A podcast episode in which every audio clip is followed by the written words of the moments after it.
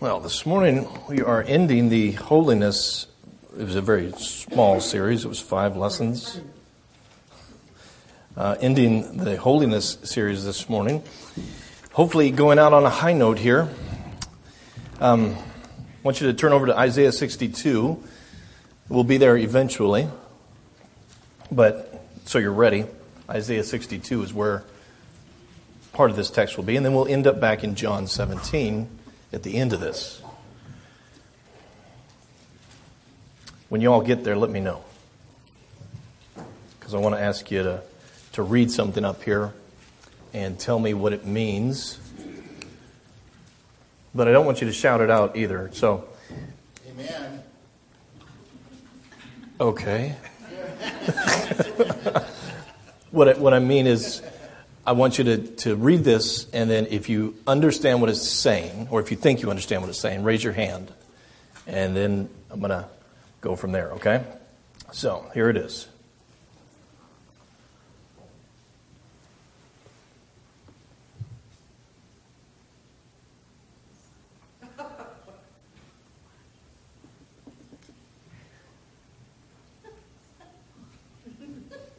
No hands?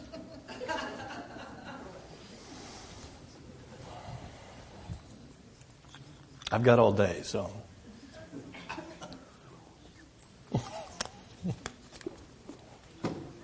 okay. I would assume that if you if you had a clue, you'd, you'd already raise your hand. So nobody nobody's got a clue.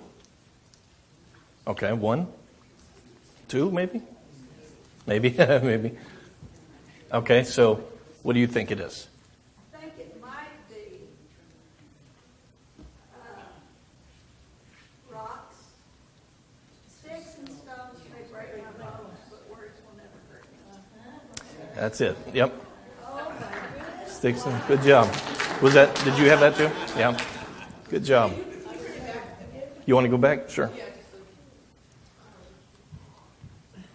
It's it's with ten dollar words, obviously. It's I mean it's Written by Tyndale, right? yeah. It it uses the big words to convey a very simple message here. But I wanted to see if you, if you could decipher that message, because the the real message that we're going to be talking about is our name, who we are. We've been talking about holiness. We've been talking about why we were created to bring glory to God. We've been talking about a lot of things with holiness. And this morning we're going to talk about our name who you are, who I am in Christ. And this kind of thing, the sticks and stones, is usually said when you know you're, you're being insulted, right? And sticks and stones will break my bones, but words will never hurt me, which is not exactly true. But it's a it's a quick comeback to somebody that's trying to hurt me. Doesn't really doesn't really make much sense when you stop and think about it, but it does convey that simple message that you know you, you can't hurt me no matter what you call me or what you do to me, sticks and stones, you can hurt me, but call me all, all the names you want. Doesn't matter. But it really does matter. It really does matter what our name is. Even God's name matters. And God does a lot of things in the Bible, and, and I think each one is obviously uh, done on purpose. And I think the names he uses for himself in the Bible, as they change, as they're a little bit different, kind of give us a glimpse into his character. When you see different variations of his name, like, let's just go through three of them here because there's a lot of them, but Jehovah Jireh, the Lord who provides. And when he's, when he's, when his name is, is in that way, I mean, that he is providing. He's a provider. Here's a, here's a glimpse into his character. He provides for people. He provides for his people. He provides for all people, ultimately. El Shaddai, all sufficient God. There, there's a reason his name is used this way. It's to convey who he is. To say, I'm all sufficient and I will provide for you. The last one, El Olam, everlasting God, God of the age. He's always going to be there. God is always, always been, always will be. He's everlasting God. It, it describes his character so that us with our feeble brains can kind of understand who he is. Because in reality, we cannot grasp, grasp the entirety of God or Christ or the Holy Spirit or even creation There's a lot of things that we just are not going to completely grasp. But he gives us a picture into him, his name, and what it means. And by that, I mean, how many, how many times have you been called a, a mean name? You probably can't count on your fingers how many times you've been insulted by people who don't like you and by people who do like you. And a lot of times we hurt the ones we love, right? So a lot of times we get called names by people we love more than even people we don't love. But when we get called by that name, we start to assimilate those names, especially if we get called that name a lot. It starts to be who we are, even though it's not really who we are.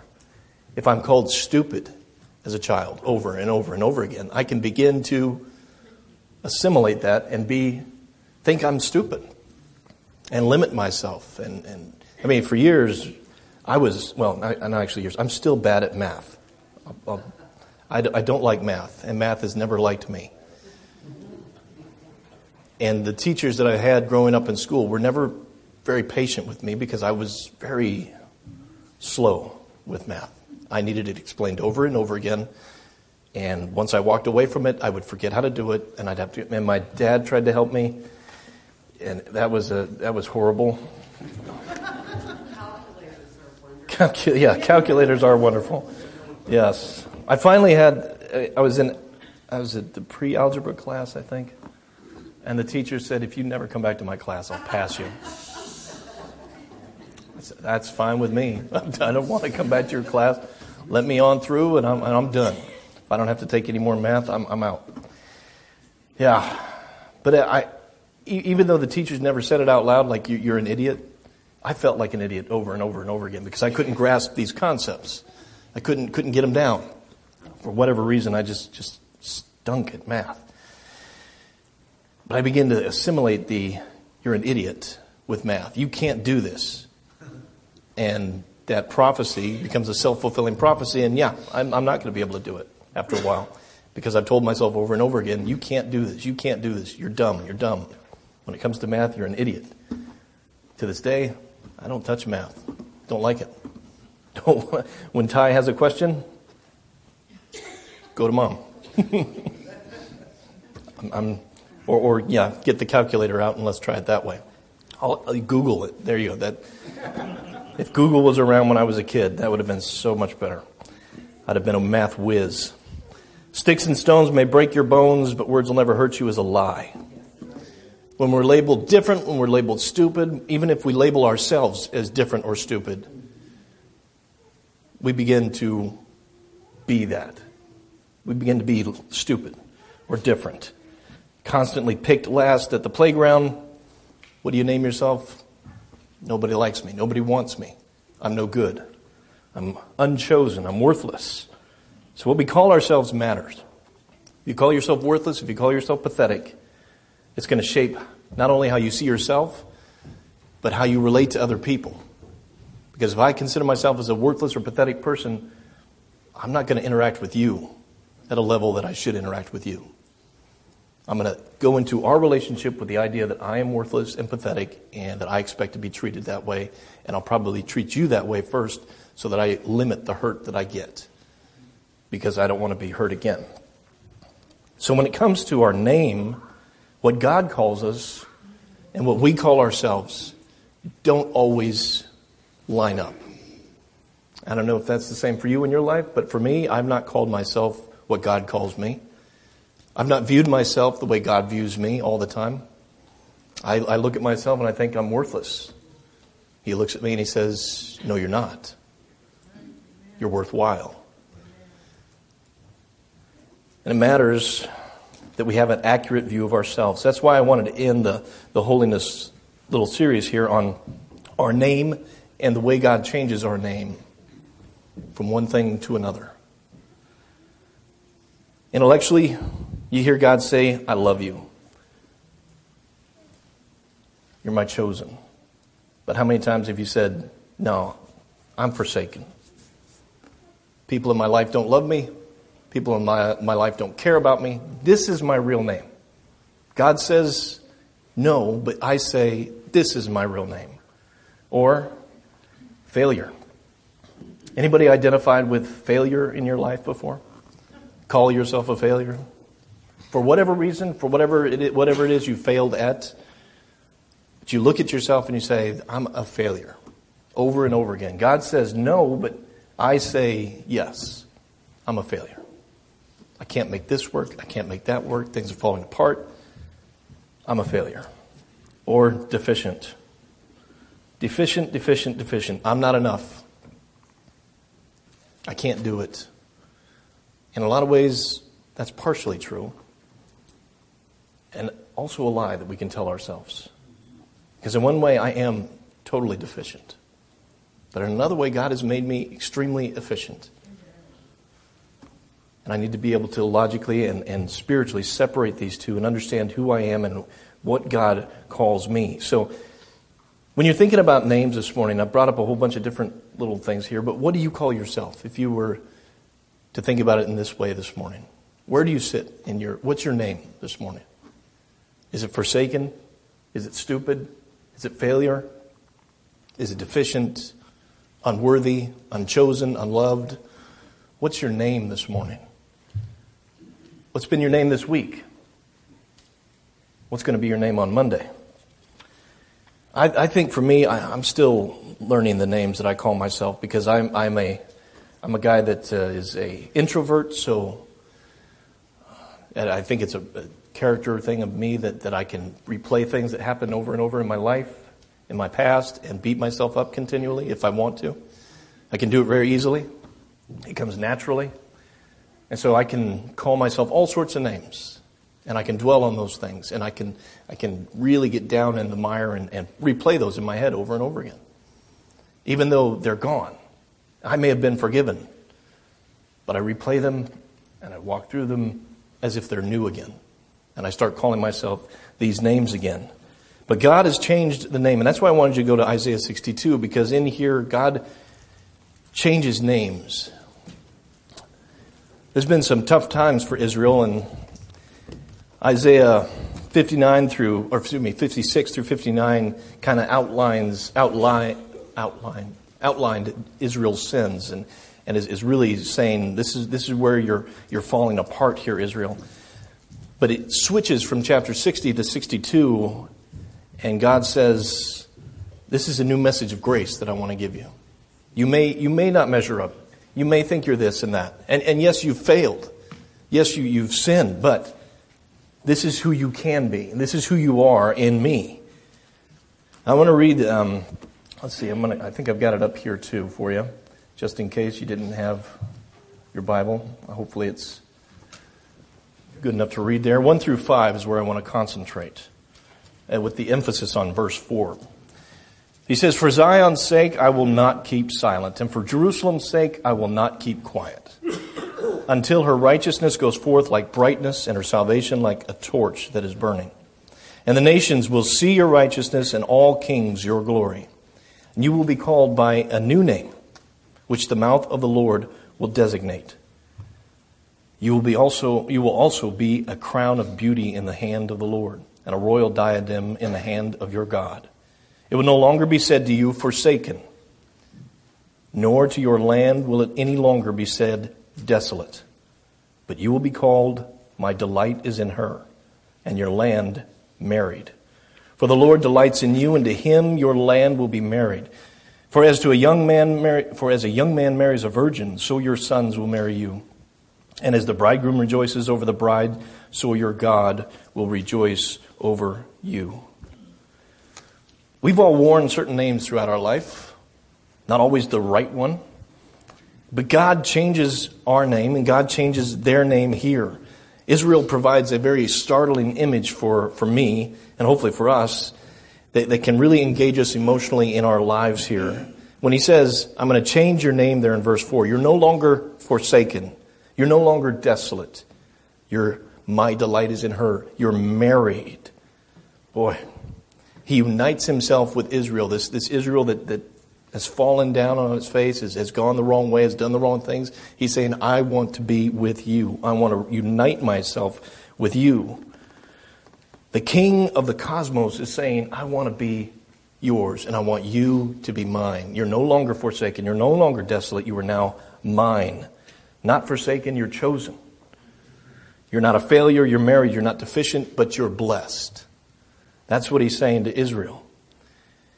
Though he knows the depths of their hearts, though he knows where they, they've been and even where they're going to go, he's saying, I want to be with you, and I want you to be with me. That's why I wanted to, to have John 17 read too there, because it, it really, I think, as, as Jesus is getting ready to go to the cross and pay that ultimate price for our sins, he's saying a similar thing that, that, is, that God is saying here in, in Isaiah 62. You're not forsaken. I'm choosing you. I'm going to the cross for your sins. I know what you've done. I know where you've been. I know where you're going. But I want to be with you. And to do that, I'm going to go to the cross and I'm going to die for your sins. So if you, if you've got, just go over to John 17 again.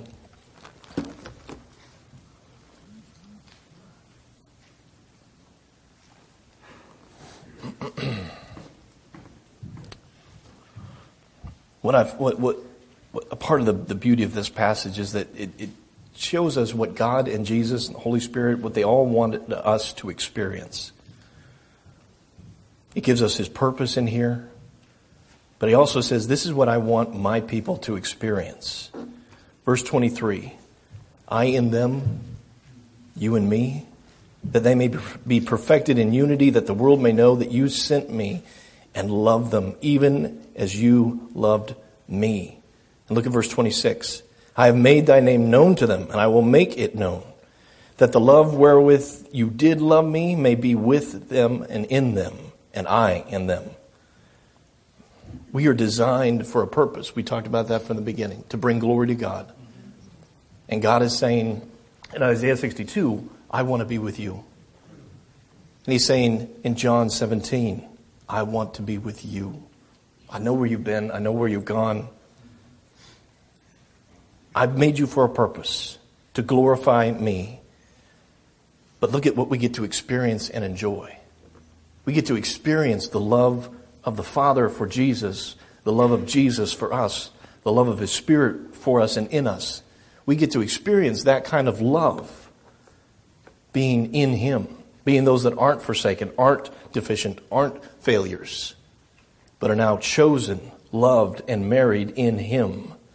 We're created to dwell in the love of the Father. That's, that's kind of what I get out of that passage. Where are we supposed to be? In the love of Christ. We're supposed to be in the love of the Father. He wants to be with you and me. He wants to be united with us. You have loved them even as you have loved me, 1723 says. You love them just like you love me. He, God loves us just like He loves Himself. Imagine that kind of love. Just think about that for a second. What kind of love is that? That's an amazing kind of love. God so loved the world that He gave His only Son. God loves us and wants us to experience His love. And First John tells us that not only does God love, but God is Himself love. To experience the Almighty, to experience Jesus Christ, is to experience love. To dwell in him is to dwell in love. The Father loves the disciples just as he loved Jesus. That tax collector, that zealot, that Peter that said, No, I don't know you. I, I don't know him at all. I don't know him. And then those eyes meet. You, you guys ever get chills when you read that part where after Peter has denied the Lord, that their eyes meet? I wonder what's going through Peter's head when that when those eyes meet Jesus' eyes. Yeah, yeah. There's probably a lot going through his head right then. A lot. But that love that, that Jesus has for him doesn't end because Peter did what he said he was going to do. In fact, you see Jesus restoring Peter. I love you, Peter. I love the tax collector. I love the zealot. I love all of these guys that are unlovable and probably unhirable in any church anywhere in this, in this country. You always see that, I know you've seen that joke over and over again about the qualifications of the disciples and would you hire them as a preacher? Probably not. Even, even Paul. Now, that guy's a murderer. He's not coming and preaching. Yeah, that love that the Father has for us, that love that, that He wants us to dwell in and wants us to be in, which will ultimately bring Him glory and will fulfill the purpose that Jesus came to do to glorify the Father, to die for our sins, so that we could glorify Him in our lives. That, that glory that, that Jesus had, that He wants restored to Him, the glory that we have. The Father loves me just as He loves Jesus. What an awesome and powerful thought. And that's a transforming truth. And I think that's a truth that, that I need to realize every single day in my life, in my walk. But so often I, I don't because life gets in the way and worries get in the way. And sometimes you end up calling yourself failure or stupid or dumb. And I forget that God has changed my name. I no longer am those things. God's word to each of us today is you are not forsaken, you are chosen. You're not abandoned, you're married to me. In fact, I've got three verses here I want to share with you here. This is Colossians 3:12, being chosen by God here. So as those who have been chosen of God, holy and beloved, put on a heart of compassion, kindness, humility, gentleness, and patience. Here's what we're supposed to put on, but notice that we've been chosen by Him, handpicked by Him. How good does it feel to be chosen first for the team, right? When you're standing in the line and, and they say, I want that guy first or that girl first. There's something special about you. When you look at this verse, Colossians 3:12, God has chosen each and every one of us before the foundation of the world. How special is us? How special are us? That God has said, I want you. I want you. In fact, I want all of you. But will you choose me? That's the same question that the garden had was God's not finished with man, but is man finished with God? God's never finished with man. But man can definitely be finished with God. Here, Colossians 3.12 says, You've been chosen. He's wanted you from the foundation of the world. And here's what you do. You put these things on because you've been chosen by God. This one here in Colossians 2.10. And in him you've been made complete. He is the head over all rule and authority. So in God, in this love of God, not only have we been chosen, but then we are a complete person. We've been made complete even though I don't feel complete at times. And I, and I still, it's that duality of, of Christianity. We are complete and yet we're striving for completion. We're perfect and yet we're striving for perfection. We're saved yet we're waiting salvation. It's that duality here, but I've been made complete. There's nothing else we need. He can't do any more for us than He's already done. And everything He's given us makes us complete. Makes us complete. Last one here is 1 John 3 1. See how great a love the Father has bestowed on us that we would be called children of God. And such we are. For this world, for this reason, the world does not know us because it did not know him. Again, how great a love the Father has for us that we're called his children. People who don't deserve to be called his children are called his children. People who've done terrible things are called his children. People who've got messes in their lives that are still that they're still working on and cleaning up are called his children. He loves us to that extent. In that last in the last four lessons, we've kind of looked at um, the very first one was our new life, you know, and our new vocation, who we are in Him, and who, what we do in Him. We've talked about new worship, and today we're talking about His new name. And I want to share with you some lyrics from a song that I think kind of sum it up really well. It's uh, DJ Butler's I Will Change Your Name. he starts off with, I will change your name. You, will no, you shall no longer be called wounded, outcast, lonely, or afraid. I will change your name. Your new name shall be confidence, joyfulness, overcoming one, faithfulness, friend of God, one who seeks my face. I will change your name. God changes our name. I'm going to, to probably butcher the illustration that you used this morning, Bill, about the, the hoarder, but I, it kind of plays into what I was thinking about in this lesson. And, and we were talking about the hoarder and how the hoarder can't see the problem right in front of them. They're living in the problem, but they can't see it. You got to make an aisle just to walk through the house, and it's got stuff that could collapse and fall on you and kill you, but you don't see the problem. And I'm going to t- maybe take it a, a different direction or, or, maybe a similar direction. I don't know. Correct me if I'm wrong. I'm, I was thinking, sitting back there listening to that, that this person is a hoarder. Yes, and that's their name right then. They can't see the problem that's right in front of them, and, and for whatever reason, they can't fix the problem. a lot of times, the shows that I've seen, at least, the hoarder ones, it's, it's like they don't even know they have a problem. They're not aware of the, the danger that's around them. They're not aware of how filthy it is. They're not aware of how unsanitary it is. And it's just, for whatever reason, they can't see it, and they're unable to fix it. They can't fix it. So what happens is they, they, somebody comes in and says, "This is a problem, and I, you can't fix it, but would you be willing to let us help you fix it? We'll help you. We'll do the work, but you got to let us help you." And I, and I see that as Jesus coming into to my heart and saying, "You're a hoarder," and I, I, I know, but I can't fix it. I don't know what to do. He says, I know you can't fix it. But let me help you. Because I can fix it. But you got to be willing to work with me.